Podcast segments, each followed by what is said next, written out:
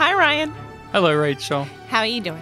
Oh, Rachel, I am smiling from ear to ear.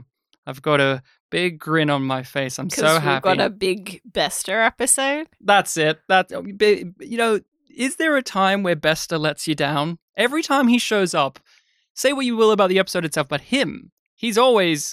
He's Bester always fan- delivers. He's the best. Mm-hmm. Uh. Everybody likes to talk to him. Oh, about him, of course. But Rachel, how how are you doing on this fine day? I'm feeling pretty good. Pretty good. I'm feeling pretty good. It's the end of an era. It's the end of the Byron arc. It's the dawn of the third age of mankind. No, that already happened. That did already That's happen. How, that, we're, we're in the third age. Hustlers, entrepreneurs, we're, and wanderers. We're in the afterbirth. That is where, yeah, we're, we're, soon we'll be walking. Mm-hmm. Yes, and we we are here to discuss a particular episode of Babylon five, and we come at it from the Yum Yum perspective, which we will explain shortly. Uh, but we are rewatching the show, so this does contain spoilers. Though, uh, as we're reaching the end of the show, it feels sillier to say that. Of course. But yes, we are people who love science fiction television. We love talking about it. We love we love consuming it. We love thinking about it. And so we are podcasting yes. about one of our favorite shows, something that... You know, when we talk about, like, other shows, I'm like, well, you know, people, lots of people do this. When they watch, say, like, Battlestar, another show, they're like, oh, yeah, yeah. Well, in Star Trek, like, Star Trek's the thing that you always go back to. It's the benchmark. Not for me. It's always in Babylon five. It's like, well, you know, in Babylon five, one of the characters yep. had six penises. It was, a, you showing me this was a test on our early relationship. It indeed was. And so we're here to talk about B five, but... Yes. We're not on, alone. On the eve of our fourth wedding anniversary. That's true. Well, eve, eve. We, we, we are getting married to Babylon five discussion right now, in fact. And here to be the celebrant of our relationship, we have a guest. Yes. Someone of notoriety, infamy perhaps. Ooh. If you're on YouTube and you look up reactions for sci-fi, sci-fi products and T Vs and movies and a whole multitude of other things, you may have seen this uh, friendly face pop up on a thumbnail and go, oh, who's this? I better tune on in. We are joined by Medusa Cascade herself. Hello. Hello. How are you doing? How are you? Oh, we both asked it. I'm doing very well. How about yourself? I'm doing very, very well. Thank you very much. And I I want to he- hear from you from your own from your own words, your own mouth about where the name comes from for people who aren't nerdy enough and what you do, what your whole entire channel is about, because you're you're a YouTube person. We haven't got YouTube people on before. We've always had podcasting folks. So uh, give us all a bit of a rundown. Give our, give our listeners, or as we call them, yumlings, a bit of a, a debrief on what you get up to. I'm Medusa Cascade, and my name derives from a story arc in Doctor Who, the newer series of Doctor Who rather than the classic series. And it's all about missing planets, stolen planets, by a little fella in a nice little chair called Davros. And I basically spend my free time when I'm not doing my day job reacting to television shows that I have never seen before, often with a, a strong emphasis on sci-fi shows, and that dates from the nineteen sixties through to present day. So I've covered things like the entirety of classic Doctor Who, Farscape, Babylon five, also Crusade and the movies. I've watched things like Sapphire and Steel. I'm currently watching The Witcher. I've watched the Sarah Connor Chronicles. Stargate S G one is a season I'm currently on a journey with. And I just do this in my spare time because I find it to be quite a lot of fun. And it's a, it's a great way to chat to people about things that I'm really interested in. You went through B five for the first time. Um, did you have any... prior history before having to do it for your reactions? Did you know much about it? Have you even caught an episode before or anything like that?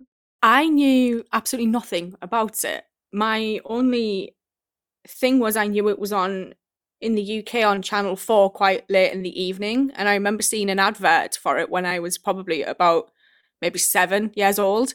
And that was it. And it was probably one of the first things anybody asked me to watch, uh, because my channel at first was very much focused on classic British sci-fi. And Babylon five was one of the first non-British shows that I was asked to watch alongside Farscape. But I actually did Farscape first because I enjoy the sense of humour when it comes to Australian mm-hmm. um, television. Um, it's very similar to British humour. So a lot of the jokes and things I just found incredibly funny. And um, I actually recently have just submitted my final PhD thesis around Australian cinema. So it's something that I've had a, a big interest in for quite a long time in terms of Australian T V and film. So Babylon five was a completely different experience for me. And going into it, I had no backstory. I shut down comments because I didn't want to be spoiled on anything. I think they were closed for about two and a half years. I had moderators cleaning up everything on YouTube and Patreon so that nothing got through to me. I effectively lived in a bubble. And I think that's why my journey with it was so different to maybe other people that have since gone on the same journey through the show on YouTube or any other platforms, because I just isolated myself completely and just immersed myself in the storytelling and what was happening. And I think for me, that's why I became so attached to a lot of the people in there. And, you know, growing up in Britain, my B A is in theatre. So I grew up with a lot of very theatrically trained actors on my T V screens week in, week out. So when I first encountered Geoffrey Sinclair, his voice resonated with me because it was similar to what I'd grown up with. And I would hear those voices day in, day out in the U K on T V. So I very quickly struck up an affinity with him, and I just liked him. I liked the mystery that surrounded him. I didn't really know who he was, why he was there. I knew Delenn knew things that weren't being shared. And I think that whole mysticism part of it is what really enraptured me, to be honest. It can be a dangerous place, but it's our last best hope for peace. Everyone wants to know, Rachel, why Yum Yum Podcast? What's that all about? Is it a cake of some sort? No! I learned recently from a reliable source that the, the, in the U K, that Yum Yum is a cake. No. Uh, the first show that we did as a podcast was Star Trek Discovery. Mm. Because you hated it so much. It frustrated me. Not hate, frustrated. But you had so much to say about it. A lot of complex feelings. Yes. And we got to the end of season two, and you were left in awe of a particular moment. So were you. Hear the resounding agreement there? That silence is a yes. So you were saying? Mm-hmm. mm-hmm. Uh, why do I have to do this every time? Our guest needs to know. She she doesn't know about Yum Yum. Yeah, but why do I let you do this to me every time? Anyway, we named ourselves after a line that happened in the penultimate episode or season the, no, finale. What was the season finale? Okay, it was the. It was the I should know this by now. You should. You should. That's why I make sure you say it every episode so that your brain can determine it. I should just write a script and do that. Maybe just, you have to write it on cue cards for you. No. So in the final episode of season two of Star Trek Discovery, there is an interaction between two actors who were paid to be on set and say things that were written by writers. That's how that works, yeah. And one of those actresses is now Oscar winner Michelle Yeoh. Back then she was just Michelle Yeoh. And yep. Now, since she, fun fact, she stopped doing Star Trek Discovery, and literally as soon as she stopped, she won an Oscar. So I'm not saying Star Trek Discovery stopped her, but I, I have no evidence to say otherwise. Yes. And th- this other individual, I would not go as far as to say character. Yeah, you didn't know. Commander Nandi a, the actress's name is not as important as the character name. She has yet to win an Oscar. She's still on Discovery, so that's she's still on Discovery. That's her fault. And Michelle Yeoh asks Commander Nandi, hey, you want to go kill the antagonist? And the response from this Starfleet officer is to lick her lips, sexily toss her hair back, and say, yum, yum. And that moment was so gloriously absurd. We named ourselves after it. We rate episodes using a yum, yum scale.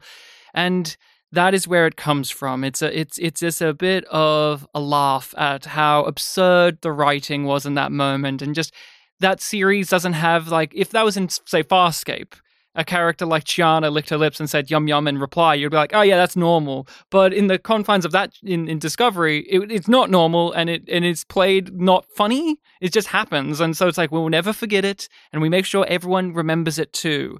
And we are going to get into the discussion. And Medusa, I gave you the D V D description of the particular one we are going through today. So could you tell us all what episode we are watching and what is the description for it? Yeah, this is episode eleven. This is Phoenix Rising. And the episode description on the D V D is, Bester doesn't know best. His interference in the station's resolution of the telepath's revolt leads to unintended violence and tragedy. Wow. Did you hear that, Rachel? Bester does not, in fact, know best. Shock horror. Shock and horror. And Phoenix Rising is a big episode for the season. The fifth season, it has a love-hate relationship, as we have discussed over the course of the podcast. I personally have enjoyed the fifth season.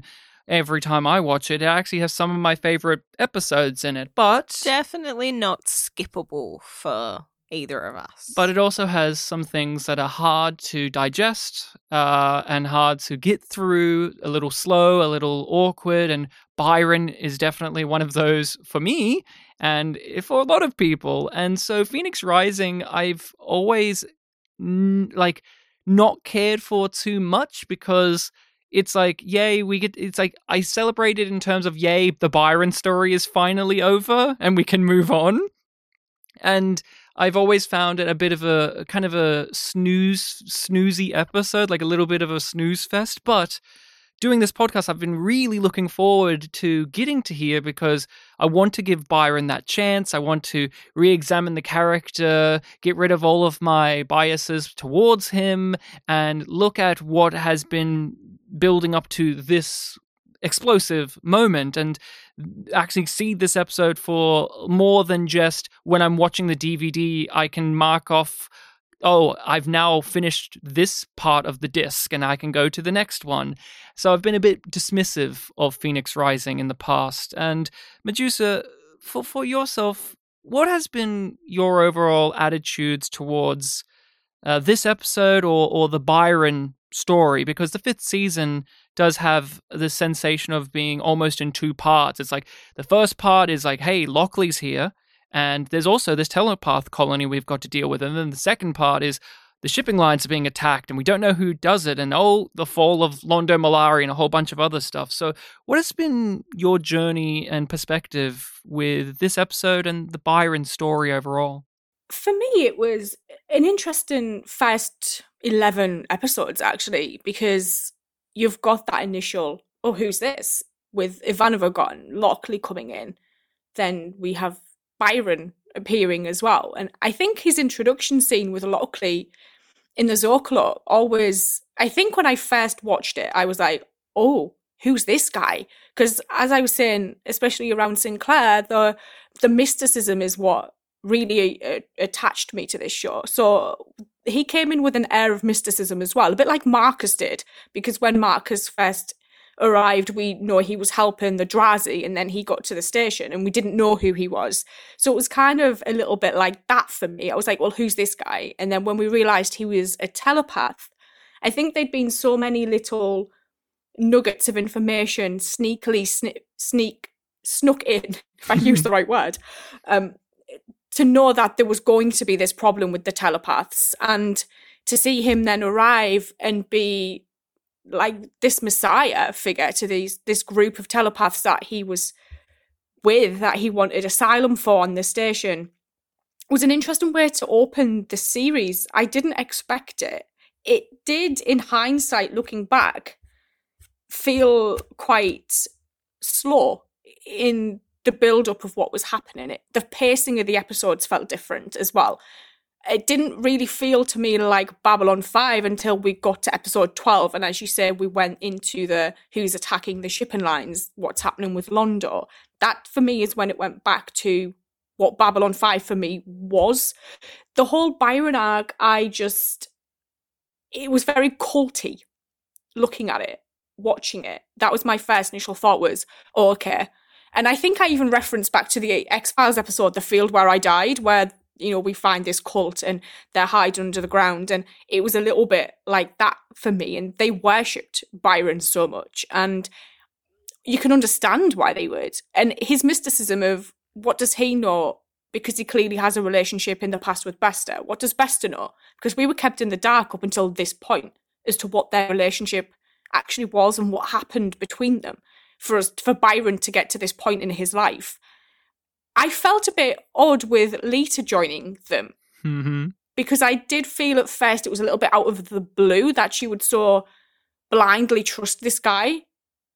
And I was thinking, well, is that just because he's a telepath? And she felt burnt because of the way she'd been trapped by everybody else, like John, Michael, Zach to an extent. Oh, yeah. So I thought, well, is she just joining them in, I don't know, is she being Rebellion. petty about it, being like, well, if, yeah, like you didn't appreciate what I did to help you, so I'm going to go help these guys. They wouldn't even let I her keep her thought, quarters, well, for fuck's sake. They're like, yeah, yeah, no. yeah, yeah, you saved us from the Shadow War, but guess what?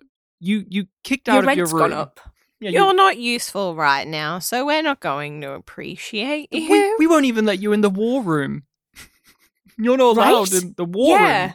It's like, then what is she? Uh, expendable. That's the answer. It's like, well, of course she'll join a group yes. of hippies that are like, hey, actually, we don't want to be a part of the mundanes anymore. We want to be our own thing. It's like, yeah, well, Lita, Lita does what I Lita does. Was a good Follow. Point yeah. About her being expendable, because hers was the only name not mentioned at the toast in Sleeping in Light. Oh, yeah. They did not mention Lita. So that, to me, just solidified what they actually, you know, what like what she actually meant. It probably would have been Zach. If Zach was able to get to that dinner, he probably would have said Lita. But obviously, Zach wasn't there. But Byron as a whole, me going into it without any knowledge whatsoever, I don't think I probably initially had the same reaction as everybody else did toward him. But by the end of episode eleven, I was actually a bit like, okay, let's move on. Let's figure out what's going on with these shipping lines, because uh, that, yeah. that was more interesting to me. Oh, yeah. And I know, Rachel, I'll pass it over to you, your thoughts, but you said this when we were watching it. There's just Byron's so corny. Like, he's he's singing, he's all of his speechifying, and he's like, he can't answer a simple question like, when was the last time you slept? Lifetimes ago. Did I ever tell you that her lover of mine was a willow? Oh, God. It's like, fucking answer the question. And but, Lita's like, I'll be your willow now. I'll be your willow now. But Rachel, Phoenix Rising. Hi. I'm always glad to see the end of this episode. that that's... That's my feelings on it. And just, it's very similar to what you said, Ryan. It's just like, it's good to see Basta. It's good to say goodbye to Byron. A- and, um, oh yeah, this is Garibaldi relapsing. And maybe we could have avoided this if we'd opened negotiations. You can't talk to them. You can talk to her. You can talk to me. Everyone talks to me. People like talking to me. I guess I just have that kind of face. But you can't talk to them. They can't be trusted. Just leave it to us.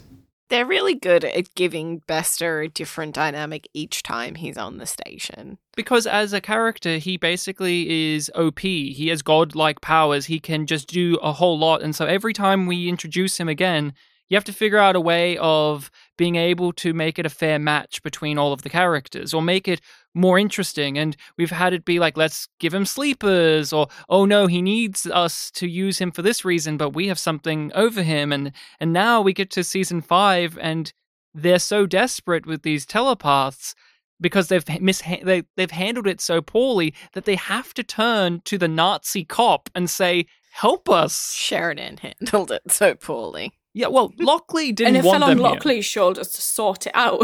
yeah. yeah, it's just like, if Sheridan hadn't gone over her head, they never would have mm-hmm. had this problem. I love how it opens with like him having a conversation with his men, with all yeah. of his bloodhounds. It's oh, like, okay. The, the very convenient recap, in case you've missed a couple of episodes, here's hey. what's been happening on Babylon five. Previously on Babylon five. Hey, it's fine because it's Walter Koenig chewing through this dialogue and he's so good at it. I just, yeah. Bester is just so delightful. And here's mm-hmm. where... like a, a a negative comes in for the Byron arc, and I've said this jokingly, but it is true, and this is not a good thing, because I, I feel like Byron should be a tragic story. Like, I should yeah. feel bad how it pans the, out, but... Yeah, the tragedy of telepaths. But I'm rooting for Bester in this episode, because I'm like, well, he's competent at what he does, and I just have not had the most positive relationship with Byron, yeah. so it's like, Bester's such a delicious character that mm-hmm. I'm happy when he's on the screen, and when Byron's on the screen, I'm like Medusa. I'm like, okay, we can can we move on a little bit? Yeah, um, it's just like, your time's running out. Let let's get to it. Let's get to it. Med- Medusa, Bester is one of these important characters in the show. He's the recurring baddie. He's a complex uh, individual, and he's played by you know, Walter Koenig, and I thought, oh, let's get Medusa on for, for one of the big Bester episodes, because it's always a guarantee that it's a good time if he's around. But I want to know a little bit from you, your perspective on, on him as a character, your thoughts on him overall, but also in this episode, because it is drastically different to how he has been in other ones, where in previous seasons they...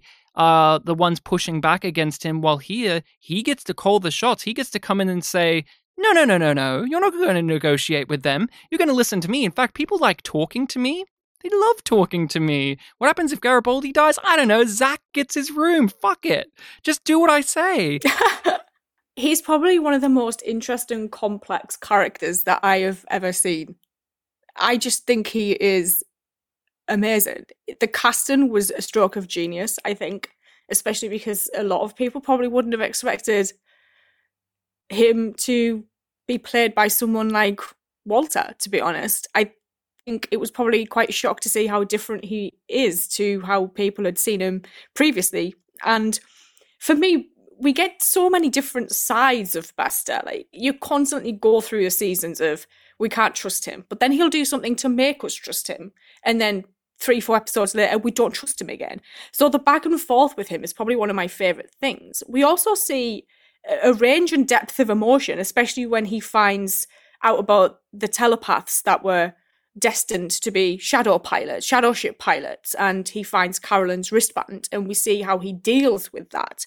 That, to me, was an insight into him that I never expected, because he's so cold toward his wife and child, but he clearly loves Carolyn and he wants to be with her, and just he doesn't really care about anything but her safety. So to see that side of him, I think, was quite a, a nice juxtaposition of what we're used to seeing with him. Then when we get to this, and he's just so matter-of-fact, dismissive and cold about the whole neuroblock situation with Michael, I'm like, that's Bester. That's the Bester that we met in, you know, at the start. That's the one that we've known for most of the of the show. He yeah, he kind that's of the one that he presents goes back into that. To the world. Yeah, that, well, he's cold, but he's having the best time of his life when he does these horrible things. Like, he he relishes oh, yeah. doing it. It's like his favorite pastime, isn't it? Just being an asshole to people. He it's his favorite thing in the world. And when he's talking about how, you know, the telepaths are all their children. And that's how he treats Byron. He's treating Byron like a parent that's scolding his child because Byron didn't want to shoot that ship originally. And yet he did it anyway because he didn't want Bester's disapproval, I guess, in some ways.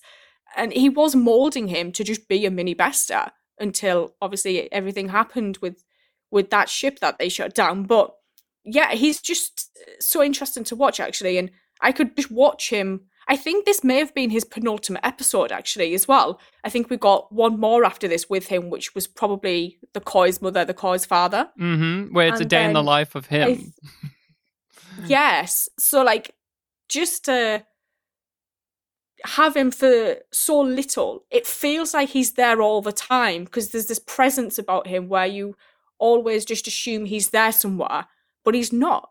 He's there so little, but you just feel the magnitude of him when he's not even in a, an episode. We get so many scenes of him just sitting with the main cast, the people we see in the opening credits each week, and he's just undermining them. There's this amazing scene where it's Lockley and Sheridan and him talking, and the camera just keeps whip panning between each person that's mm. talking, and he is the one that's sitting down. He's relaxed. This is all under control. Yes. He can make jokes about everything. And you have Lockley really stressing the point of, Sheridan, are, are you actually considering negotiating with terrorists? And he's like, oh, I don't know about that. And then cut back to he, uh, Walter Koenig's big, smug, grinning face, and he just knows how this is all going to play out. So he thinks, Besta, and that's that's mm. really like what a large amount of this episode has going for it is. We may cut to Byron and we find it a bit slower, but then we cut it back to what what what, what Best is doing, and he's so sure of himself, and that means, oh, this is going to fuck up real good, because he's arrogant. Like, Best is an arrogant son of a bitch. And Rachel, mm-hmm.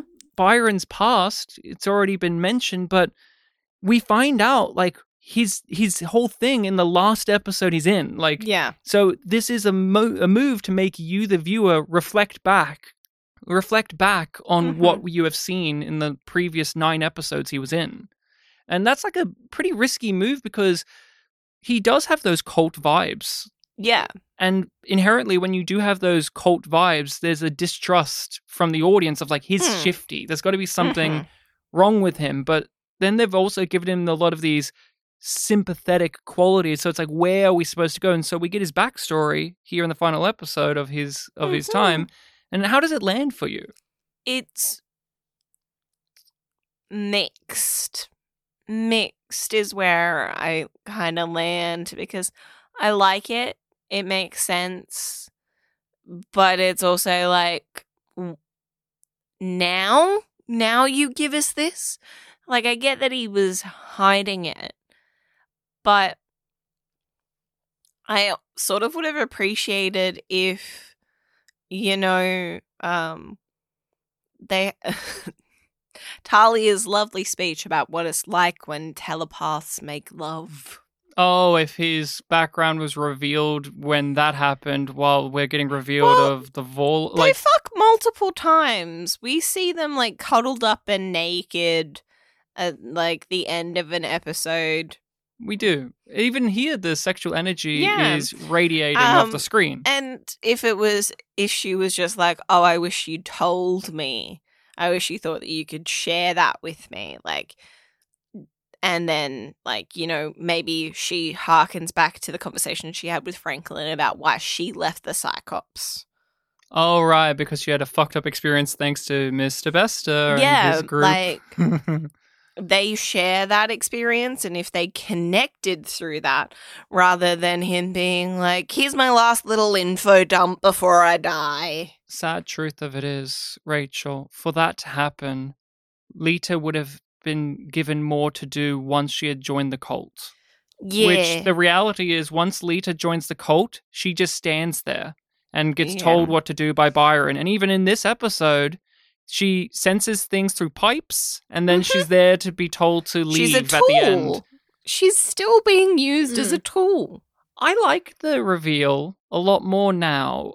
When I saw it back in the day or in previous watches, it did not really land for me. I didn't really think too hard about it because it's like, oh, yeah, sure. Now we're giving him like a, a little backstory before he dies, so it's all the more and poignant. We knew that he was powerful, and we knew he had a history with Besta, so Besta getting him to do something really fucked, yeah. But it goes into Besta looking at him as a child, mm-hmm. is, is this protege, but also since he fucked up, he did this heinous act, he's reinvented himself. Byron has reinvented himself. He's no longer Bester two point oh. He's no longer evil Psycop boy. Now he's this long-haired intellectual who wants to put on this face of uh, of like this divine wisdom that maybe he doesn't have, and maybe it's a lie, maybe it's not, but he wants that to be true. And he has such a extreme pivot from what he used to be to this. It's almost like a child going through that uh, those teenage years where they're trying to figure out who they are, and he's an environment, you know, your teenage is now a, an environmentalist, or they're going through their, their emo phase or whatever it is. And I think that's how Bester is looking at this the whole time. It's just like, you don't know what you're doing, but you'll figure it out in the end. But you've disappointed me. Like, Best is like his father figure, is like, you've disappointed me, my son. And so you'll come home eventually. So this being the revelation, I think actually adds a lot more to the character when I am going back through those episodes and thinking about Byron's lack of skills, because he's only known how to be a shitty cop. He doesn't know how to be a civil rights activist. He doesn't know how to be a leader of any people. So when this episode ends with the colony and all of the ideals going to shit and dying and exploding, and it's this horrifying thing, yeah, it lines up, because he, he kind of didn't know what to do with it, because he only has a certain limited set of skills, and he's been treated like a child for a very long time. And something too, Medusa, I don't know if you know this, but Robin Atkin Downes, the actor, when he was doing this, he was like twenty years old. Like, a twenty-year-old guy, a twenty-one-year-old guy in charge of a whole colony? I'm like, yeah, I can imagine that fucking up. You know, like, he probably yeah, doesn't have a set of skills. I don't see that working out. I don't see it working out. Don't do this, Byron. We worked together once. We were close. Not necessarily friends. We've had our problems, but it's still you, and it's still me, and we're still what we are. I think Byron was the only character that I never formed an emotional attachment to. Recurring character, that is. I mean, we had so little Naroon, and I bawled when that guy left, because he was just an amazing character. Byron's ideologies, I can understand to an extent where he was coming from, but I just feel he was just so misguided in what he was doing. And I always felt like, even though he would talk about how he was doing the best for his people, kind of how Bester does, I feel like he just never went about it in the correct manner. I think his heart was in the right place, but as you say, because he was so young, he didn't have the life experiences needed to be able to lead those people. If they got their own planet, you know, would he become their president? What would he become? Would he become like a godlike figure? Would he, what, what would happen to him? Because he was always perceived as this messiah, this Jesus-like persona on the station. So how would that have elevated if he had got what he had wanted? I don't personally think he would have coped with it in the long run. I think Lita probably would have taken on more of the burden if they had managed to get what he wanted. But I never really felt a huge amount of sympathy toward him. And I, I always think about how when we see that flashback with Bester and Byron when they're in the Omegas and Bester's ordering him to fire, it always makes me think of how the Earth-Minbari War started. Whereas that was a complete accident because of a miscommunication. On mm. the other hand, we've got Bester just saying, yeah, just do it. It's fine. They're only mundanes. So it was kind of a, an interesting parallel to see that, you know, what happened with the Earth-Minbari War, how that started, was a complete accident and was never intended. Bester's more than happy to just kill people for the sake of killing people because they're just mundanes. And I think they both have very misguided outlooks on life at times. And I think Byron was probably still more like Bester than he actually thought he was toward the end. Oh, I, I completely agree. We've been clocking this too. He wants to make this peaceful colony, but he makes it a specific point throughout every episode he was in that we are superior and you are mundanes. he treats Franklin like mm-hmm. shit during this season. And Franklin's the yes. only person who's going out of their way to help the colony without asking for anything in return. Garibaldi wants things in return. Sheridan wants things in return. Franklin never does, and he still yells at Franklin like, why aren't you helping my people? Oh, my people got hurt because of your kind. And it's like, oh, so there's still this division even within his group. So at the center of it, he still has a lot of that that that indoctrination or that, that viewpoint that he grew up with in the Psi Corps and had teaming up with Bester, and is still like, parts of him are still a, like a filthy cop. Because that's what he was. He was a filthy mm-hmm. cop. And it's interesting to look at this flashback, and, and the breaking point for him was they're just mundanes. And yet, during the course of this season, he has said that casually about people. He said that about mm-hmm. people, and it's not been a big issue for him. And so there's all there's just all of these disconnects that build up with Byron. So I can totally agree where there's no emotional attachment, because at the end of the day, I don't really have a grasp on how the show wants me to feel about him. If you're wanting me to see him as this tragic civil rights activist who's a bit over his head and it all implodes, fine. But it's also like, at the same time, you're also framing him as like a, a weird sex cult leader guy. It's like, I don't know if you should marry those two things at the same time. It's kind of making my head hurt a bit. It's hard to, to wrap my brain and my feelings around it too. And also he's, he's, he's just, um, he's very cold. Like Byron's a very cold guy. Like even in this episode, yeah. when he gets emotional, there's, there's this, there's this layer of ice over it for me that just, it's intentional from the performance, but I, I'm not too sure how, like, I'm not too sure if it works with where we're at. Then you get Bester, and Walter Koenig's having the time of his life. Like, this is the best time of his life ever. You get him talking to Gar- Garibaldi. You get the whole lead-in of, where's Garibaldi at? I don't know, I haven't heard from him in a while. Well, that's worrying, because nothing is more concerning than when Garibaldi goes quiet, when you don't hear from him. When he's being loud, that's something you can you can tolerate and you can understand, and we know that. But when he goes quiet, that's the concern. And I like that there's two meaning, like there's a double up on that, because it leads into, oh, he's gone quiet because he's going to, he's decided he's going to murder Bester. But at the end, we come back to, we haven't heard from Garibaldi. Oh, because he's drinking again. So I, I mm. like how that statement from, from Sheridan has more than just one transitional point for the Garibaldi character, because Garibaldi being up for murdering someone in, in, in revenge and cold blood, that's a big thing for a character to do in your show. Like, that's that's a huge thing, but we know why, because we watched a whole season. Yeah. A whole season of him being an asshole yep. because Bester made him that mm-hmm. way. And we feel for Garibaldi. I was devastated when I saw him with that whiskey at the end. I remember watching it and just feeling, I felt, it sounds might sound strange, but I actually felt let down. that that was the route that he took, and he never went to ask John for help. But as we know, even in Sleeping in Light, you can still tell there's some strained relationship between Garibaldi and John. And he obviously didn't feel like he could go to him. And there's an instance in this when it's just before the telepaths break into the uh, med lab, actually, where Garibaldi walks in when he wants to ask Stephen about, you know, different types of neural blocks, whether, you know, it's telepathic or not. And he doesn't call him Stephen when he walks in. He calls him Doctor.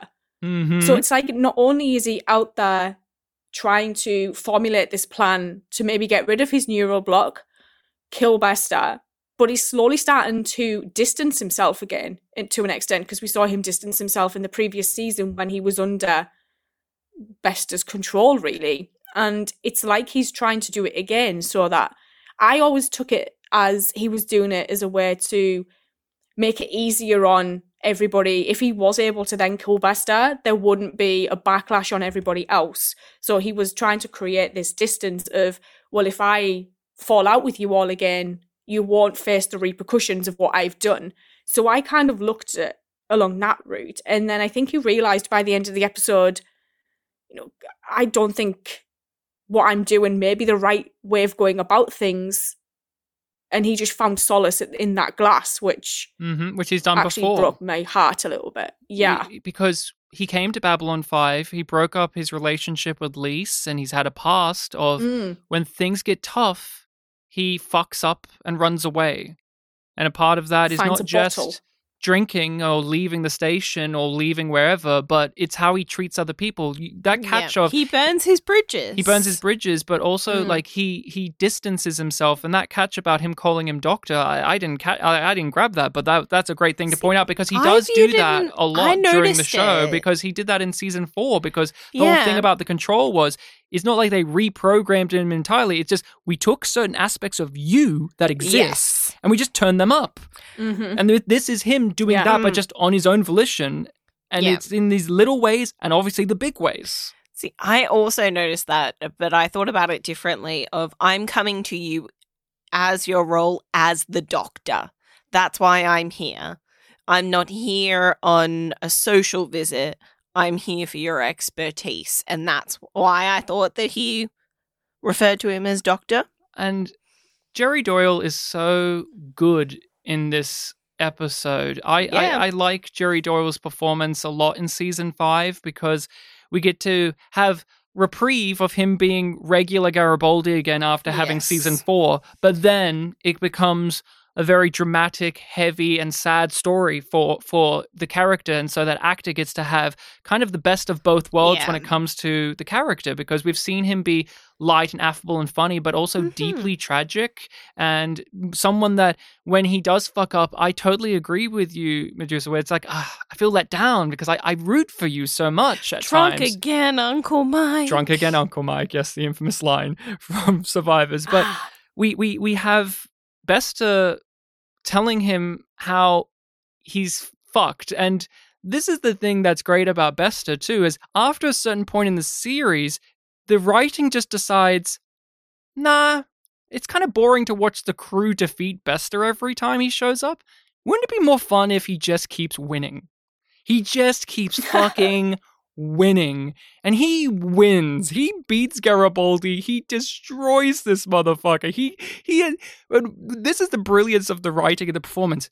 We know, having seen the show before, and even if you just watch the scene, that Bester already has an understanding of how all of it's going to play out. So if you rewatch the scene and watch Walter Koenig's performance of having the gun pointed at him and everything he's saying and his demeanor, it's just this It's just this great nuance of acting of he's super not concerned because of course he isn't. He's already won. This is all just formality. Garibaldi, yeah, point the gun at me. And no, I'm not going to record that actually. I'm not in the mood for it. And yeah, I'll close my eyes and you do what you do because he enjoys toying with him. That's what's like mm-hmm. the best villains. And I mean, Medusa, you've covered uh, some interesting shows with some fun villains. I mean, Scorpius, for instance, and Farscape is a great yes. example of this too, where I love, in, especially in these nineties sci-fi shows, where the villains are the ones who just have a good time.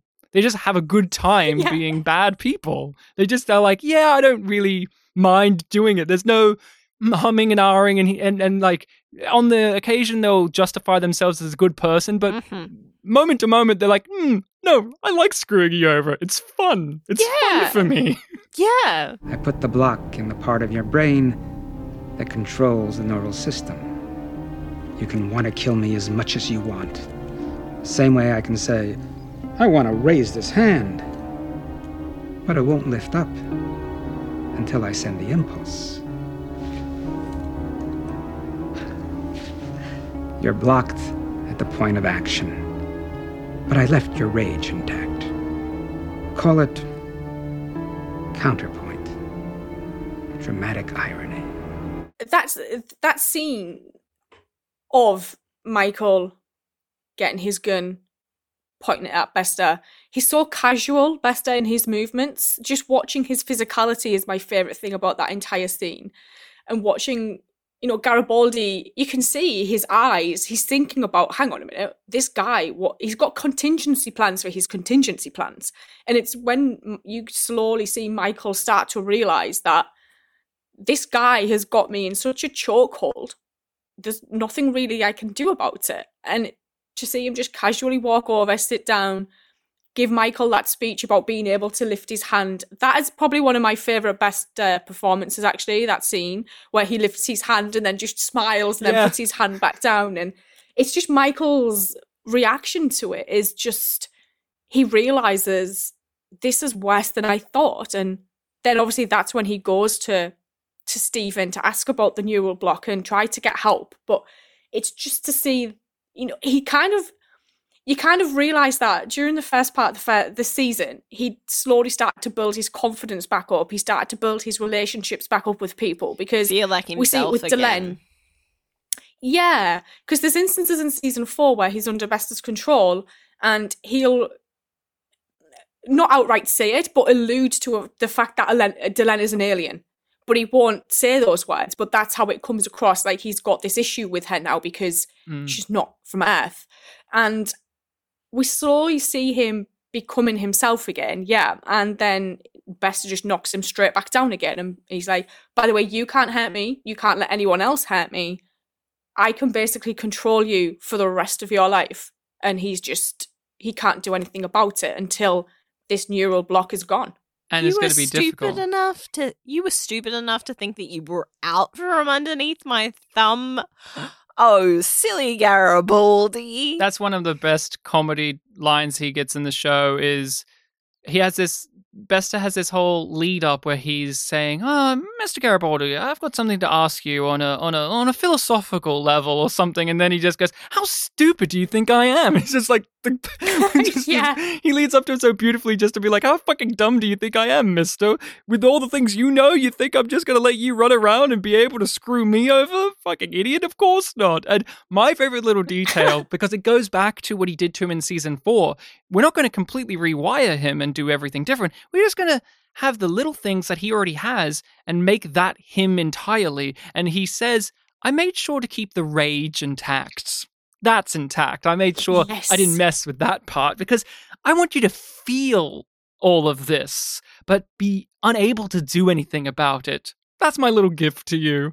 And it's just like, you piece of shit, you piece of garbage, you, you absolute monster. But I just, I can't help but celebrate that he just keeps keeps winning. And I, I guess I'll, I'll, I'll say this now, but like the next episode we see him in, it also ends with him just winning. He just goes, claps his hands and just says, oh, well, we're off back home again. More work to do. And yeah. Besta just wins. He just gets to keep going. Like, you get the implication that he'll get fucked later. But in the terms of what we see in the show, he doesn't get one-upped. He one-ups everyone else. And he still feels like he's right. Yep. That's one of my favorite things about him as a character is he doesn't learn a lesson. He just gets confirmed that, no, no, I'm the best. I am correct. I deserve to do all yes. of these things. I am superior. I'm superior. Because that's what he believes. Oh, yeah.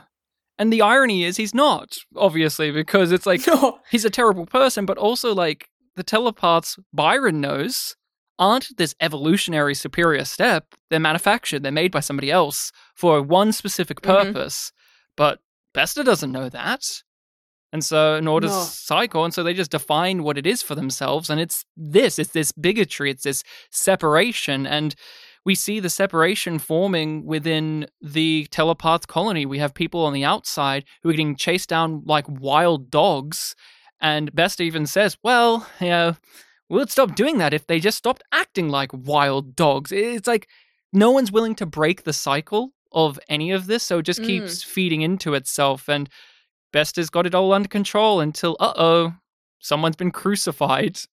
Just to hammer in the yes. Byron uh, Messiah thing. They crucify people and free Byron.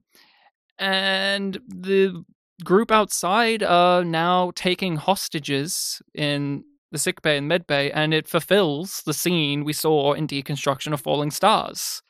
And one of the things that I've really come to appreciate about Babylon five and Uh, uh, and Rachel, I'll throw this over to you, but like, we get so often shown to us, as well as told, how certain characters and stories will end. And then we get to watch a season, maybe four seasons worth of show play out like that, and yet it never loses its interest. Like, you never say to yourself, oh, Mondo is a far less compelling character because I know he'll live and be able to become the emperor and get choked to death. Like, you, it's still even more fascinating to know how the fuck do we get to that point? And then once you get past the how the fuck do you get to that point, you go, oh no, I don't want to get to that point. You just gave the answer, but which uh, is the journey is interesting enough. But does it does it have that for this? For the for the for the colony? For the colony? No. Not really, because it feels doomed from the beginning, and we only ever really see them fucking it up. There's never a point where you're like, maybe they'll make this work. They deserve this. It's just like, no, no, you fuck that up, you fuck that up, and oh boy, that's a dumb choice. That's stupid. Oh my God, you're doing that now? If you fuck with Franklin, you're you're already in the shit book. He's the doctor, and and they, and they like punch him in the gut, and he falls over, and that was that's where I got taken out. We all know that Franklin is in canon the most fit character in the show. Like, I've seen him with his shirt off. Yes. Him and Jakara are the strongest characters in the show, and I'm, you're telling me that Garibaldi can take more punches than uh you know. fucking Franklin, but hey, maybe he doesn't get into fights all that much, so maybe he he's just not ready. They they, they got him, blindsided him. Like a little bit in recovery after his stab wound. Oh yeah, that's true. Why not? Um, it's been a couple of years, but I get your point. Um, but we do fulfill that scene, and I, I agree. I agree with you. I think there weren't enough moments of seeing a genuine possibility for what the colony was wanting to fulfill. Even if you didn't have the scene in Deconstruction of Falling Stars, the cult-like atmosphere and the fact that so many people who are against them just seeds this idea in the brain that this is going to fall apart rather than blossom in spite of everything. So when you get this moment of they've got Garibaldi, they've got Franklin, and they're violent and crazed, and Sheridan isn't going to negotiate with terrorists, I look at it more as just like, oh, cool, you, you linked it up to that one scene from the from the se- season finale last time, but I don't have that, like that, oh no, it's all it's all spiraling out of control, it's all falling apart, like we do literally the episode after this, where the Interstellar Alliance starts to go through the same thing, but because of an outside force with the shipping lines. Like, I do appreciate that, that the first half of the season and the second half of the season do mirror each other in that way of you're watching people with high ideals slowly just bleed out because they don't know how to do it. And by the skin of their teeth, Sheridan and the Interstellar Alliance pulled through, but Byron doesn't. He fucks up and his whole group fucks up. And uh, Medusa, for, for you, when it comes to like, The, the the colony fracturing and tearing each other apart, and even Byron having to step in and take down one of his own. I mean, how does it all land for you? And overall, like, this is the, the, the conclusion of this eleven-episode story. This is the culmination of that very slow build-up. It, was it worth it in the end? I personally was more excited to learn more about Garibaldi's neural block and what was going to go on from that moment in time. And as you say, the the parallels to the Interstellar Alliance from season twelve onwards, what always comes to mind for me is we've got obviously the Psi Corps and then Byron's group's a faction, and then we get factions within the factions. So to see it's basically destroyed itself from within each level of that hierarchy. And I always think to myself, it's amazing when you see how Minbar and Centauri Prime, their inclusivity of telepaths is so calm, and they work, and the systems that they have on their own planets, they're so included in things, because we've seen Minbari telepaths helping during the war. And there just seems to be no dissent whatsoever. They have this way of coexisting that humans don't. And it makes me always think, well, you know, what did the Vorlons do? Like, did they spend more time with Minbar? Did they spend more time at Centauri Prime? Did they maybe just not really give a shit about Earth and the telepaths that were manufactured? Or how maybe much they longer were just seen as cannon, cannon fodder. Well, yeah. Exactly. Well, yeah. He, yeah. The thing too is the Minbari and the Centauri treat their telepathic people from a religious and spiritual realm.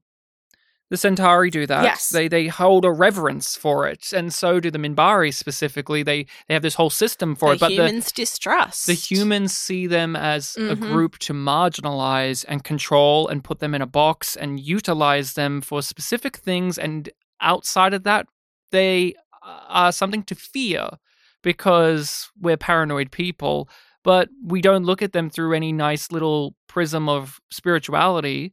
And so there's that, and we also know that at some point along the way, the shadows were like, "Hey, hey, this Psi Corps group, they seem pretty fun. Let's let's let's keep chatting with them a little bit, and let's kind of tinker and and and take some and have a little bit of joy for it." But it is an interesting thing that it does not really get vocalized all that often in the show. Is a lot of other races have sorted the telepath issue out, while humanity does not know how. To the point where it's not a problem for them, but it's still referred to as the telepath problem with the humans. And the telepath problem, the colony, they dragged in all of these Interstellar Alliance members and blackmailed them and said, "We're your problem now, bitch." And so there's resentment there because they're not their problem. We've sorted our stuff out. But that's the thing. The Interstellar Alliance is supposed to be better than that, as Byron's colony was supposed to be better than grabbing guns and shooting people and holding people hostage and threatening to kill or using telekinetic abilities for violence. Because when Pepita joined up, it was like this beautiful gift of, look, he can lift a bowl in the air. It's so sweet. God, and then him throwing stuff in that hallway. I mean, Jesus Medusa, Christ. you've watched you've watched a lot of uh, all, you've watched all classic Doctor Who. Did this give you a nice little throwback to the great? Uh, Great budgets of those days where telekinesis in this show is they just lob paper plates at Zach Allen and he goes, ah, it hurts, it hurts. It, it did give me some little joy, I might add, because I love a wobbly set. It's one of the best things. And, you know, it did make me go, oh, a little bit at that scene. It, but I, I worry for Zach, mostly because he's precious. So any even if it's a paper plane, I'm like, whoa, hang on. Back off, back off the Allen. That man needs to be protected. I've got two words for you, Sanj. Telekinesis. Lockley and Sheridan, with Byron, make a solution to the problem. They say, okay, we're going to hand these people over here, round up this. We're not having Bester involved at all. We're making sure to go over his head. He's not allowed to come to the party, by the way. But and we're still going to discuss this in front of him when he can read our minds. Look. Sheridan and Lockley were married. We both know Sheridan isn't the smartest cookie, and uh, if Lockley was dumb enough to marry him when he was even dumber and younger, look, I I'm, I question her sometimes. I like Lockley, but I question her at times. But no, you're right. And Bester comes in to just say, no, no, no, no, they're mine because because I'm angry.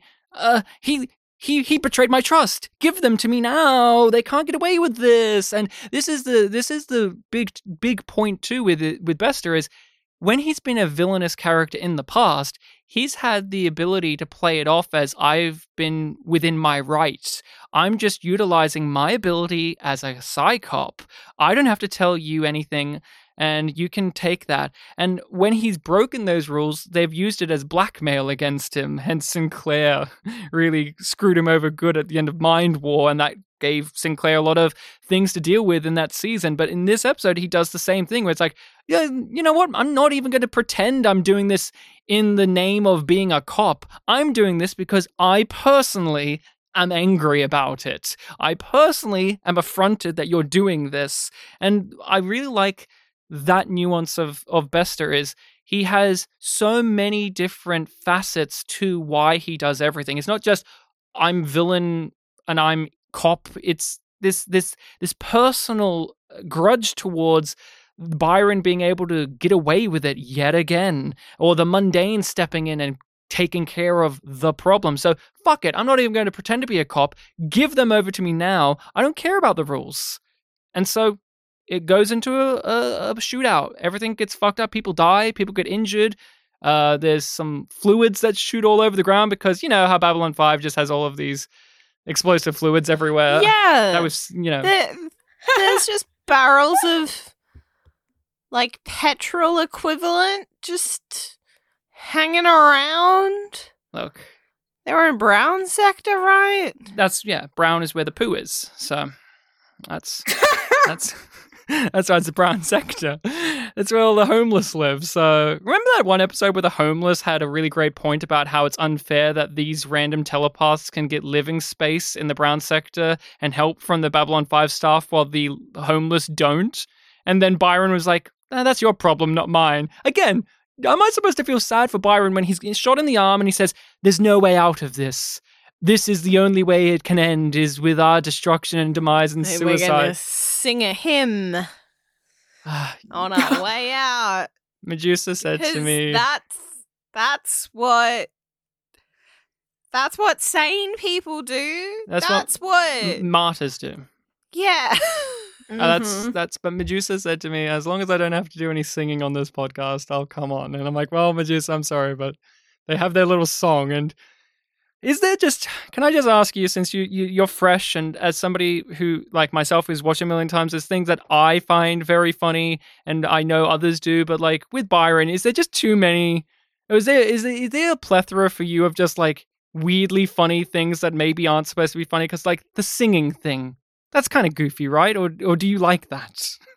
No, I find it quite creepy, actually, um, which is strange because I mean, I have a, as, as I said earlier, I have like a B A in theatre, and part of that was musical theatre. So I had to do training as part of my education. And just seeing that, like, I never went down the acting route. I ended up working behind the scenes instead. But I would probably feel quite awkward, like having to, to do that, even though I'd gone through this training process during university. I just find it quite strange and bizarre, and yeah, I don't know. It's it, it's when the harmonising comes in actually that it really starts to get to me a little bit. Yeah, Byron sings and then he explodes, and oh, he sends Lita away. He says, "Hey, Lita, remember that one episode where I told you at the end of it that there will be a time when I tell you to go away? This is that time. Go away now, so that you can be." Relevant to plots again. A tree. Yes, you're my willow. I'm your willow, you're my willow, willow, willow, willow. Um, by the way, Robin Atkin Downes was in Buffy, so more willow talk later. He he dies, and I feel absolutely nothing. Like, when he dies, it's like, oh, he exploded, I, I, I guess. I'm a bit gleeful. I, I, I, I look at it more as like, oh, well, will this lead to a lot of things? Because even the episode ends with like an ominous I S N report, like, eh, hey, all of this, all of this uh, crazy shit is happening. Yeah, this is the Byron stuff is happening back on Earth. But I'm happy because Bester gets fucked over, but he doesn't know it. it. But he doesn't know it. But I love that he's perplexed, and I like that Bester didn't get control back. Because that's what he wanted. He wanted those telepaths back. He wanted Byron back under his control. He wanted order to be restored to the universe. And he didn't get it. We see this with fascism. That's an interesting and... thing oh, go on.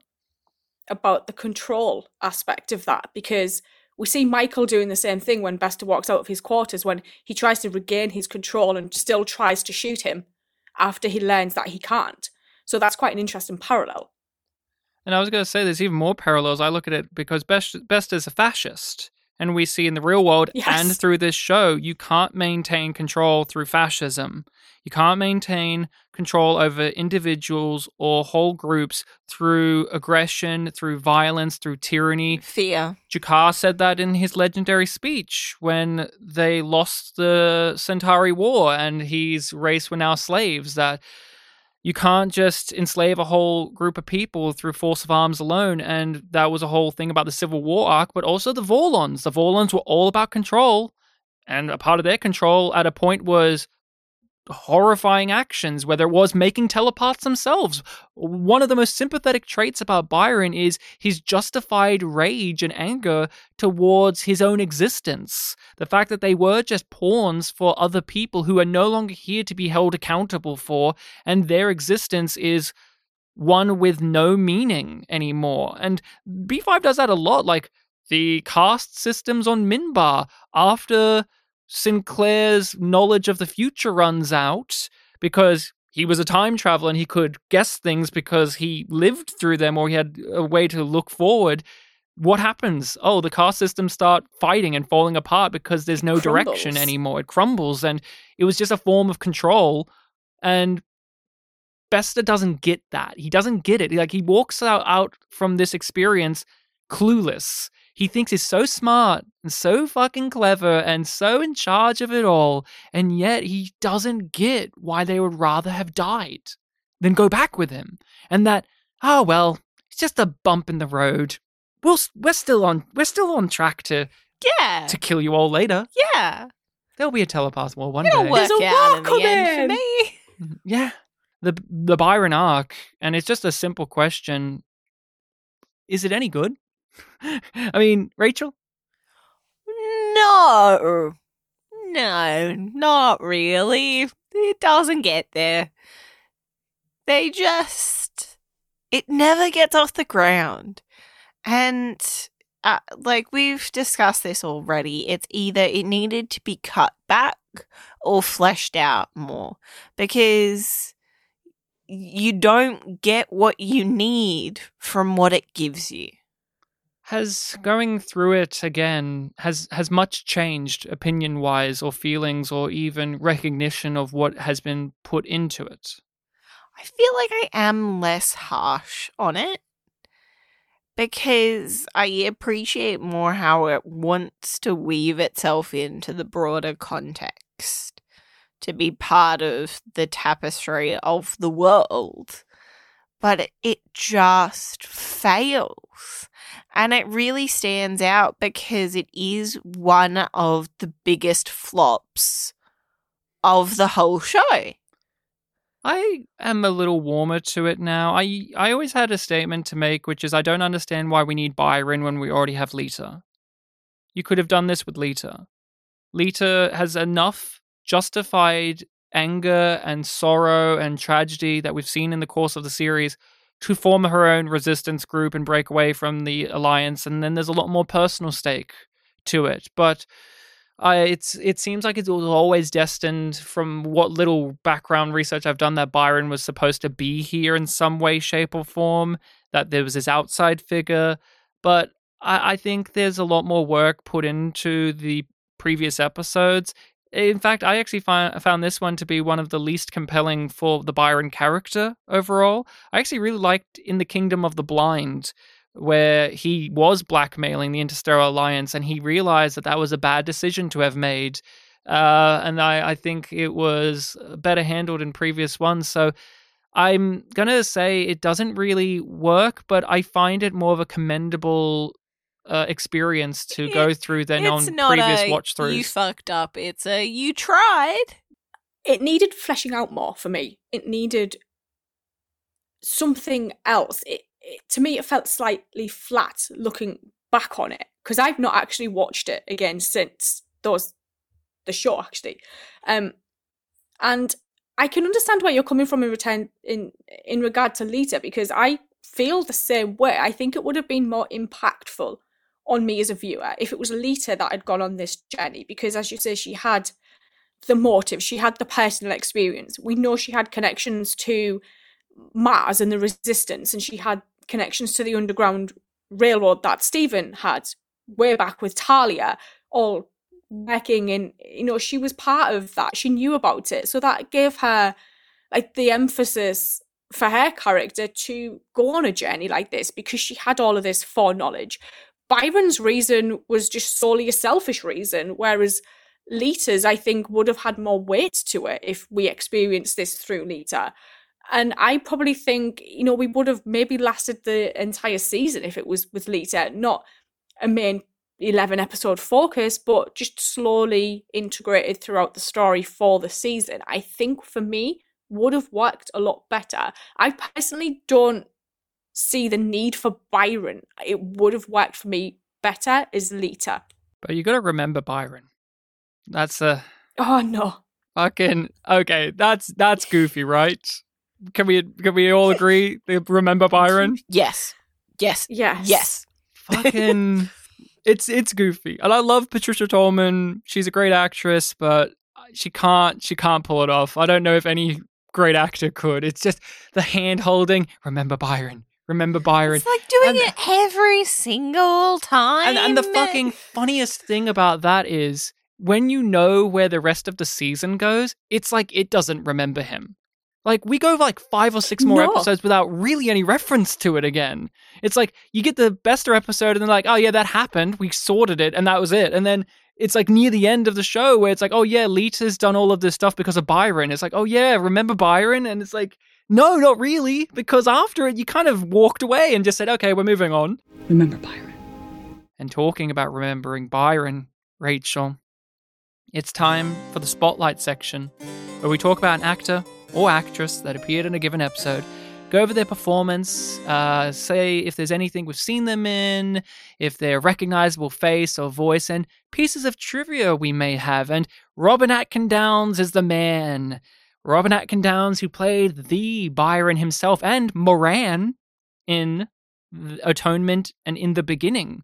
The warrior caste Minbari guy who said, hey, Delenn, the council is split on this decision. We need your votes. And I've always defended Robin Atkin Downes' performance, even when I watched this as a teenager and I said, who's this Marcus replacement? Because that was the thing too. We just had a long-haired, sexy British guy who was full of quips just leave the show. And then yeah. the next season opens up with a new woman who's an auburn-haired, badass, no-nonsense lady who replaces Ivonova. Mm-hmm. And then we have a new long-haired, sexy British man who has quips. And it's yes. like, it was hard to say, but I've always respected Robin Atkin Downes' performance. I've always felt mm. like he had presence yeah. in the role. And I've always had issues with the writing rather than his performance or characterization. I think the for fact what that he manages to get through some of his lines with a straight face, I'm just like, I appreciate you, buddy. And when he was Moran, uh, he did he did he did a great job as as that character too. Because a little background into his acting world, he he does a lot more voice work now. But back when he did do more live action stuff, he's the guy that gets in the makeup and really loses himself in being a creature on Alien. And I think he's better as a, as a as a Minbari. And I think it's also fair to say that the Minbari have a coldness, a coldness to them that his performance style lends credence to yeah, more than yeah. what Byron maybe was deserving. But uh, Rachel, for you, Robin Atkin Downes, have you been able to enjoy the performance, or has the character itself, has it, has it been hard to separate the two? No, it never reaches the bar of enjoying. It never gets quite up that far. It just, it just doesn't do it. Does it do it for you, Medusa? No, honestly, it's a shame. I, I really agree with Ryan, actually. I think he is amazing. Very little we see of him in, in his role as a Minbari. But as you say, that detachment, I think, works for me quite a lot because we see how detached a lot of the Minbari are, especially when it comes to De- Delenn and her life decisions. They have this, whether it's religious or or what, I'm I'm not sure, but he he works for me better in that aspect. Um, so yeah, I I can kind of understand the way he is as Byron because he's probably emotionally detached himself from what happened, and maybe that's where the coldness comes into his actions because he's had to had to do that in order to carry on and try and, you know, achieve his cause in a way. And maybe with him detaching himself from Psi Corps, and maybe that's how he feels that he has to free himself. But there just wasn't any warmth for me, and I think that's what let me down a little bit. No, and like that could also be, you know, the Psi Corps training as well and the conditioning, but you would want him to be rebelling against that more openly. Like Lita, when we first met Lita, she was very cold and you didn't know how Measured, to feel. A, yeah, didn't. And very, very uh, strange. And, and even Talia, to an extent, you didn't know how to feel about her to begin with. Like you liked her, but maybe there's something weird with her because it's like she's, you know, for me at least, it's like, it was always hard to connect with the telepaths because they do, I mean, they're dressed like Nazis. You know what I mean? Like, it's, it, there's always that visual thing of like, mm. look, Talia's the blonde-haired, blue-eyed girl with the black gloves and the pin and everything, and and and Lita yes. was like had the like German bun in the, in the Gathering, and it's like there's always something there. And with Byron, he didn't have Nazi stuff; he had fucking Charles Manson cult leader vibes, and I'm like, it's always something off. It's very rarely do sim like do I feel sympathetic for telepaths in the way that I think I should. Like, there's always a level of, yeah, no, they are kind of creepy. Like, there's always that in it's there. It's unnerving. There's always, and I and I love I love Lita. Like, I feel sorry for her, but then it's like later in this series she'll be like, "Hey Garibaldi, I'm invading your brain while you're asleep," or "Um, am I?" Ooh, and she's creepy, and I and I love that for her too. Like, get what you want, girl. But Robin Atkin Downes is a guy that's been in almost everything, practically everything. four hundred forty credits on I M D B currently. I'll get out of the Good way God. some of the information when it comes to B five. So this was one of his first real gigs, like, of major note. And when he did Atonement, he almost didn't make the cut. Tony Dow, the director, said when they were shooting, ah, we're running out of time. We may need to cut your scene. It was just like one moment where he comes up to Delenn and is like, We're, we're, we're a world falling apart, or, or whatever it was. And he really wanted to be in the scene. He went through all the makeup, and it's a it's a shot. So him and Mira Falan worked together, and they convinced the director, no, no, let's let's shoot this scene and see how it works. And it was such a good scene that it was included in the T V spot promo. Mm-hmm. And that was a big deal. Like, if that's in the yeah. promo, it's that good of a thing. And so they called him back for In the Beginning. And they called him back to do Byron. And so him and, and Mira working together and saying, no, no, we're, we're, we're vibing with this little scene yeah. we're going through here. Him and her voc- like vocally saying, no, no, let's give this a shot. Got him an ongoing role and, and a bigger role. And I really like that. And he knows, he knows, he knows that Byron's not a liked character. Yeah, and he, he gets it. He gets, he gets it. it. I've seen him talk in videos and conventions about Byron. He also makes fun of the singing. He also makes fun of the Remember Byron. He seems like a good sport about it all. That's the thing. He seems like a good sport. He, he was a young guy. He was a young English guy who had moved over to America in his teens when his family separated, and he got into acting, and he had done a bunch of theater, and he's done a bunch of ads and some little T V spots here and there, and yeah. then he gets these roles as like kooky weird alien and then kooky weird telepath guy, and like it's a lot to take on. Like, yeah. could you imagine one of your first roles when you're coming into the industry? You have to carry the last season of a show. You're having to be this messianic figure. You're having to have a sex scene as mm-hmm. well. Like, there's so much put on him, yep. and there's even him uh, pictures of them celebrating the one hundredth episode production, and there he is, and it's like, you've come in at the last second. But yeah. from all accounts I've seen, he loved doing it, and everyone loved working with him, and he still attends conventions. Whenever you watch videos, he's most likely there, and he interacts with fans online. He's a very like positive figure for all of the shit he's probably been been given by the fan base. Oh, yeah, it would have, it wouldn't have been a welcoming community for him. No, it wasn't for Tracy Scoggins as as Lockley, and I like that. Like, I've given him shit in my life. I'm like, oh, this fucking Byron yeah. and his long hair and he's gaunt. Like, I've been mean. Yes, I won't deny it, but I like that. He recognizes that that's the case, but he also sees the importance of the show like we do as nerds. As nerds, yeah. it's like, this is a meaningful experience, and he got to be a part of something special. Mm-hmm. He got to form relationships with these casts and, and with J M S. He's worked with J M S on other projects since yeah. then, and it's just, like, it warms my heart to know that although this is a character that gets shit on a lot, he still participates with everyone, and just... people get to know now from social media and stuff and videos, and he has a YouTube channel, that Robin Atkin Downes, the actor, is a fun guy. You may not like Byron, but hey, this guy's fun. He does like a voice in a video game you've played. He's actually, and isn't this the crazy part, Medusa? He, out of everyone in this show, has probably the most successful career since the show. Most prolific. yeah. Like, mm. out of everyone, Byron. Fucking Byron. Like...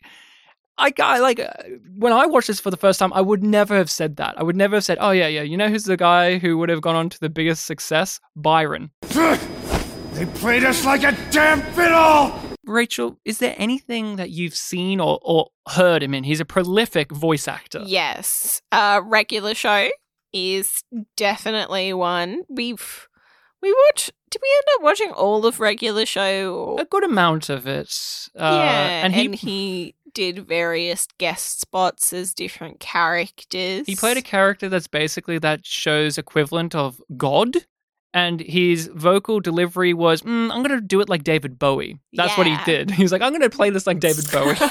And that's a good choice. He's a god. He's a god. Yeah, we all acknowledge this fact. uh, uh, is there, yeah, so there's any other standouts for you? Uh, he was in Ben ten. Oh, you're a big Ben ten head. And I feel like, I'm like, I'm sure that I saw an episode. My nephew was obsessed with Ben ten. Um, and then, like, you know, he was the ship computer voice in Prometheus. And, you know, he is in so many different things in so many different video games. It was hard. It was hard to go through and find things that I knew him for because there's just so many. It's overwhelming. It's overwhelming. I mean, you you haven't said it, but Buffy. He was in Buffy. Yeah, that was the one that I went into. He was the titular reptile boy in a season two episode uh, where uh, they... get involved with a fraternity who's worshipping a snake creature, and he plays the snake creature M- Machinta. And an interesting detail is, for the first couple of years of Buffy, they shared the same makeup crew as Babylon five. So where did Nagrath go? The animatronic, well, it was in Buffy in an episode as She-Mantis, where now it's a lady praying mantis. And so... Yeah, that was a teacher, wasn't it? Yeah. I, and, I feel and, like that might have been the same yeah. season. That, that so was season, that was season one.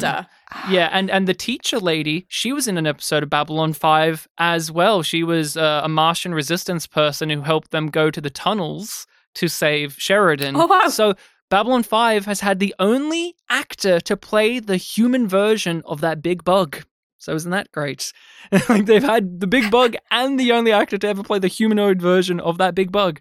What a combination. But you're completely right, Rachel. Like I'm looking at his IMDb and it's just, it's it's staggering.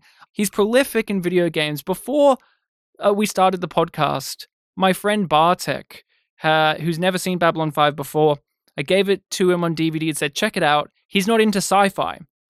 Not a big sci-fi guy, but I said, I'll give this a shot. And he looked at the cast list on IMDb and he knew who Robin Atkin Downes was. I didn't. I, I I didn't know him by name, but he was like, oh, Robin Atkin Downes. I'm like, why do you know this guy by name? He's Byron. And he's like, oh, because he's one of the most, like he's in every video game I play. And then I looked it up. I'm like, holy, holy shit. I heard him in every video game. I'm a big fan of the Metal Gear Solid franchise. And he's in them. He's in yes. them as as Miller. And Miller is gorgeous. He's such a cartoony, over-the-top, whimsical character. And he loves playing that character. I've seen him on like videos where him and David Hayter, who does uh, Snake's voice, read fanfics in the voice of their characters. and, and, they, and they're at conventions and they're just reading out things and having a good old time. And And it's just this, all of these over-the-top things. And and Miller has an infamous line delivery in one of the games in which he says that we've been play, I've been played like a damn fiddle. And and this is the key to Robin Atkin Downes that Byron does not have. He plays over-the-top, high-energy characters. Byron, you'd never describe him as high-energy, low-energy. But Robin Atkin Downes, give him a microphone, and he's going to be over the top. He does the silly German voice in the Team Fortress games. He's like the medic and he's like this silly German. And so I, I really just like admire how much he, he's been in. And I mean, Medusa, for you, I, I don't know, is there is there is there anything in particular in this guy's work that you're like, oh yeah, I I seen in that in that, or I've heard him in that? Because Byron, this is one of his first early things, and you're going through it for the first time. You may not have been able to be like, oh yeah, that long-haired British guy. Yeah, I know him from something. um, I didn't know anything about him, actually. Um, it wasn't until after I'd finished the Byron arc that I think one of my moderators on Patreon had said to me, oh, it's the same guy who was in In the Beginning. He was in Atonement, but he was playing him in Minbar. So I was like, oh, okay. And that was literally my entire background knowledge of him and his work. And it wasn't until we were having this chat about popping on and talking about this episode that I thought, oh, well, I'll, I'll take a little look to see if I recognize him from anything else. And then I was so surprised to see that, because I'm a massive Star Wars nerd. So I was hugely surprised to see that he had involvement in the Knights of the Old Republic games. He voiced a character in the Clone Wars animated series. And then I discovered that he was in the Uncharted games. And I was like, this guy is in everything that I basically play. This is amazing. Why did I, I never discover this? Um, so for me, it's, it, I think I was more surprised that he was in Clone Wars, because I didn't recognize his voice at all. Yeah. He is a guy that can do basically any accent. He talks about, I, I watched an interview, I listened to an interview with him where he grew up in England, and he would watch T V, and he would always mimic the voices, mimic the voices, and then just do voices. And so my friend Bart's like, he didn't know he was English. He's only ever heard him do American okay. characters. He didn't know he was British. So when he mm-hmm. saw him in this show, he was like, oh, he was good British accent he was doing. And I'm like, no, no. That's his voice. That's him. That's that, him. That's pretty much his natural voice. He's most well known for obviously playing Miller in the Metal Gear franchise, but the most prolific character is Travis Touchdown in the No More Heroes games, where he plays this Johnny Knoxville type over-the-top American loudmouth who's a nerd, and he says the most fucking insane lines. Insane. Basically, if you want to have a good time, if you want to have a laugh, just try look up Travis Touchdown uh, clips on YouTube, yeah, and it's the, just Robin Atkin Downes. And and his over the top American accent oh. where he's just like, "Eat dicks in hell, you piece of t- you piece of shit." And he's Travis just, he's Touchdown so out of context clips on YouTube. Uh, and he and he loves doing these voices, yeah. and he loves doing these things. Like, I follow him on social media. And some of these video games he's in, he he plays them himself. Like, he doesn't just voice them, but he likes playing them. And for instance, Team Fortress two, big game. That's Valve. It's it's a big game. But recently, it's had a lot of trouble with bots. Bots are raiding the game. And basically, you cannot play Team Fortress two anymore because of this issue. And he himself has been on a social media campaign over the last couple of years trying to get in contact with Valve and Steam and all of these high-ranking people to try and like actually figure this out, because he's a fan of the game. He's a fan of playing the character, and he wants the best for it. And he does live streams, and he'll do the voice of this medic character, this over-the-top German, and it just fills my heart to see someone with such a passion for doing all of these over-the-top silly characters. And it just makes me absolutely dumbfounded that this is Byron. Yeah. Because Byron is a character that lacks passion, and he's cold, but that's the thing. It's an actor. He's acting. This is one of his first gigs. He's like twenty, twenty-one years old, and he's thrown into this sci-fi world that's already fully formed and going, and mm-hmm. and and he still gets to be a part of it. And every time you watch a convention footage, they say like what they're all up to now, and Robin Atkin Downes like spends like ten minutes because he's got so much shit on the go. Like, he was in the Orville recently, yeah. like a little while back, as like a, as one of the villainous characters, and I was like, hey, yeah, of course you were. You're in full alien makeup, yeah, Byron. Yeah. We'll note that like almost none of his credits are ongoing, recurring roles. Almost every single one of them is just like one episode, or if it is recurring within like an animation or something, he's got like five different slashes because he's a different character every time. And I'll share this one big piece, and then we can wrap it up. And wrap it up unless other things. people have some things, which is another B five story, but it's also Star Trek related. He said that the sci-fi show he loved the most was Star Trek growing up. He was not a big Doctor Who guy or Blake Seven guy or any of that. He was all it was Star Trek, the original series, loved it.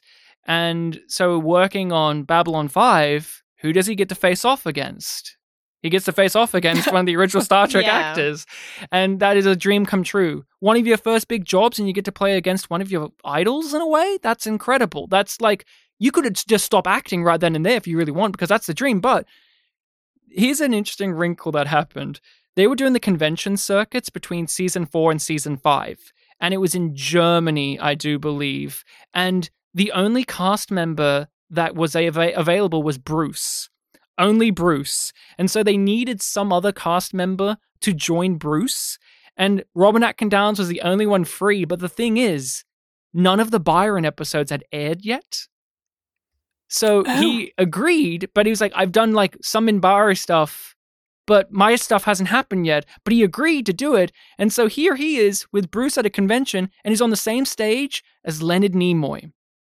Spock himself. And he's like, having to talk about his, like, Robin Atkin Downes is having to talk about his sci-fi status right now, which is my episodes haven't aired, against Leonard Nimoy himself. And he was like, it was this really, like, surreal experience, but beautiful. And that's, like, one of the, like, the, the ma- majesties of the whole convention scene. Like, when you're an actor, you don't think about that stuff. Like, you, you know, yeah, but with some of these shows, it is, it's just the case. I mean, you're a fan of Doctor Who, Medusa. I mean, that's what Doctor Who actors have to do. And like, even like the Big Finish stuff and all of that is just like, a lot of these guys, they just played the show back in the day and it was like, well, that's it, it's done. And then it's like, oh no, there's a whole afterlife that comes with being in a certain genre. I once um, had a conversation with Tom Baker, and I say conversation, I just sat there and barely said anything because I didn't know what to say to him. And bless his heart, he was so sweet and he was so kind and just happy and open to talk to me and a couple of other people that were there. But because obviously I'd growing up in Britain, it's just there. It's it is just part of the, you know, the zeitgeist. It's it's every it's in everybody's life in a way. Especially more so now than when I was growing up, because I grew up during what was referred to as the wilderness years. The only thing that aired when I was growing up was the Paul McGann movie, and then the odd rerun that you'd find on U K T V Gold. But it was always the tail end of the season, so it was always like episodes from Trial of a Time Lord and and things like that. But it was I've never been so mute, I think, in my life, because it's him and it's amazing. Yeah, it, it it's very strange when you actually are literally starstruck. Mm. And I can't imagine what it was like for this guy who is a fellow actor, someone who grew up being a fan of Star Trek, and he's at a convention, which is, you know, a job in itself to promote and to be... Your job is to talk. ...about being a sci-fi guy. And yeah, it's like you you're... can't just be there and be like, it's Leonard Nimoy. You're arguably talking to Mister Science Fiction himself, Leonard Nimoy. Spock, it's fucking, it's Spock. Come on. But Rachel, you have some other stuff to say about Robin Atkin Downes. I, I have uh, one. Uh, do you want the fun thing or the disappointed fun thing? Uh, let's go with fun first. Okay. So on his website, he has a link to a P D F resume. I have read it. So I thought it would be fun to go through what he puts at the top of each of his categories. Yeah, because he has so many roles that they have to be categorized. So many, like, it's not nearly all of them, obviously. So I thought we'd start with the low-stakes theatre roles. He was Dracula in Dracula. Really? Mm-hmm. He played a vampire? No mm-hmm. shit.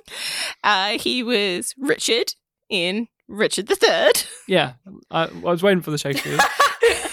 And a play that I haven't heard of called Loot. He played Hal. Well, there you go. Yeah. And then we have the motion capture. Yes, because he's done. He was in The Last of Us. Mm-hmm, he was that's like one number the, two. He was one of the first people you fight in that game. Mm-hmm.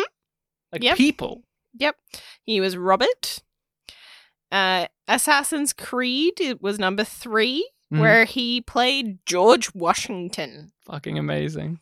And number one, Uncharted. Yeah, he's in the Uncharted games. That's where Bartek, my friend, knows him from, yep. as well as No More Heroes.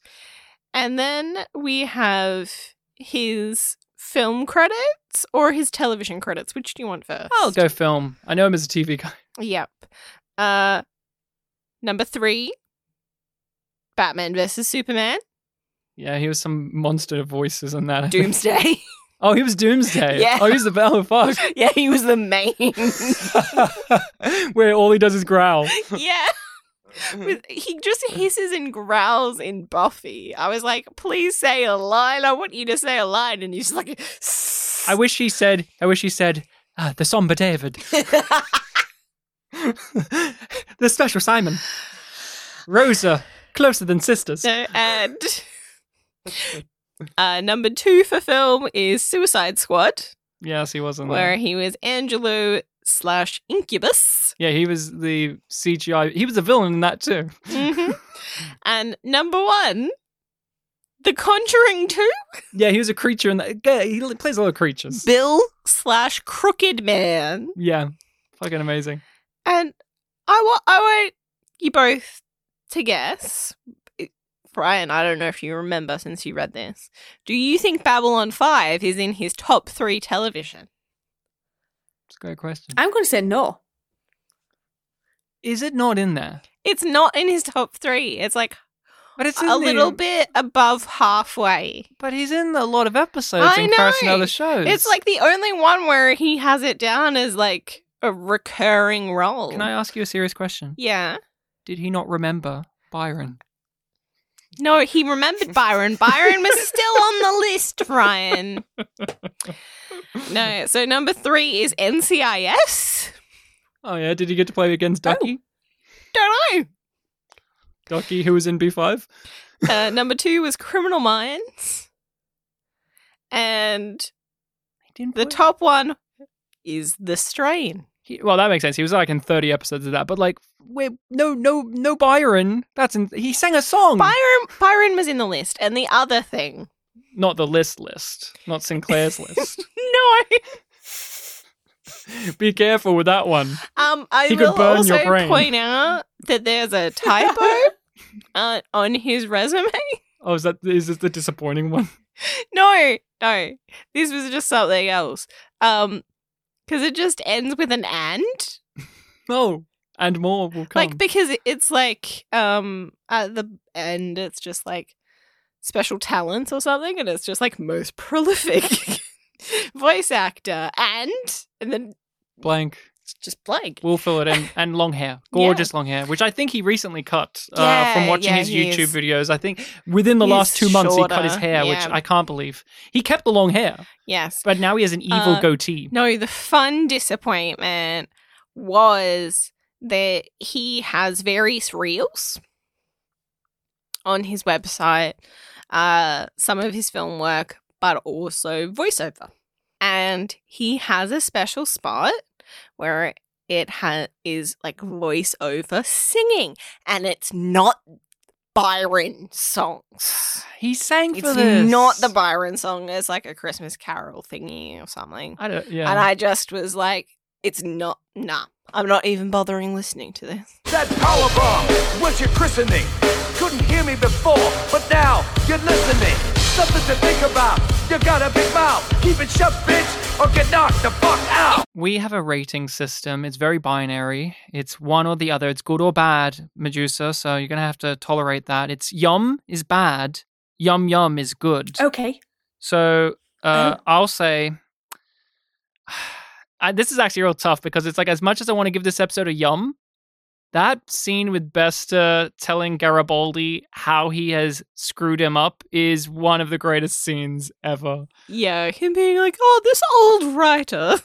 I'm gonna give it a. I'm gonna give it a yum. Yum. No, I think I'm. Fi- I'm finding it tricky because I've enjoyed discussing the episode so much.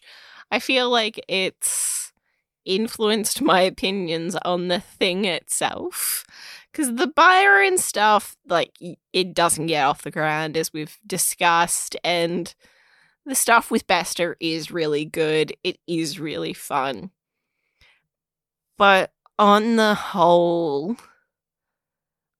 yeah, it's just a yum. Yeah, I'm going to be really awkward And I'm going to give the Byron section a yum. Yum. But the best of sections yum yums. Yum yum. That's, I mean... Yeah, that, that is, that's basically what we did, but we just gave the episode as a whole she a yum. She figured out a loophole in our incredible yes. system. I, I I usually say there's no half yum, so you can't be like, oh, I give it a yum and a half. No, no, but you found a great loophole. I mean, sometimes I say an episode's so bad, I give it two yums, so then it's a yum yum by mistake. But uh, that's only happened a few times. Looking at you, yeah. Exogenesis. Oh, God damn. Um, no, this... Ew. This is an episode that has a lot going for it, but also a lot going against it. But that is the end of Byron. Byron, we shall forever paint murals of him and say, remember, remember, remember Byron. And we all sing songs of Byron. People have made songs about Byron. In fact, I, I linked Medusa a song about Byron earlier. And it's a glorious, it's a glorious little little piece of business. But Rachel, I am starving to know what is happening next time on Babylon five. On an all-new Babylon five. The Ragged Edge.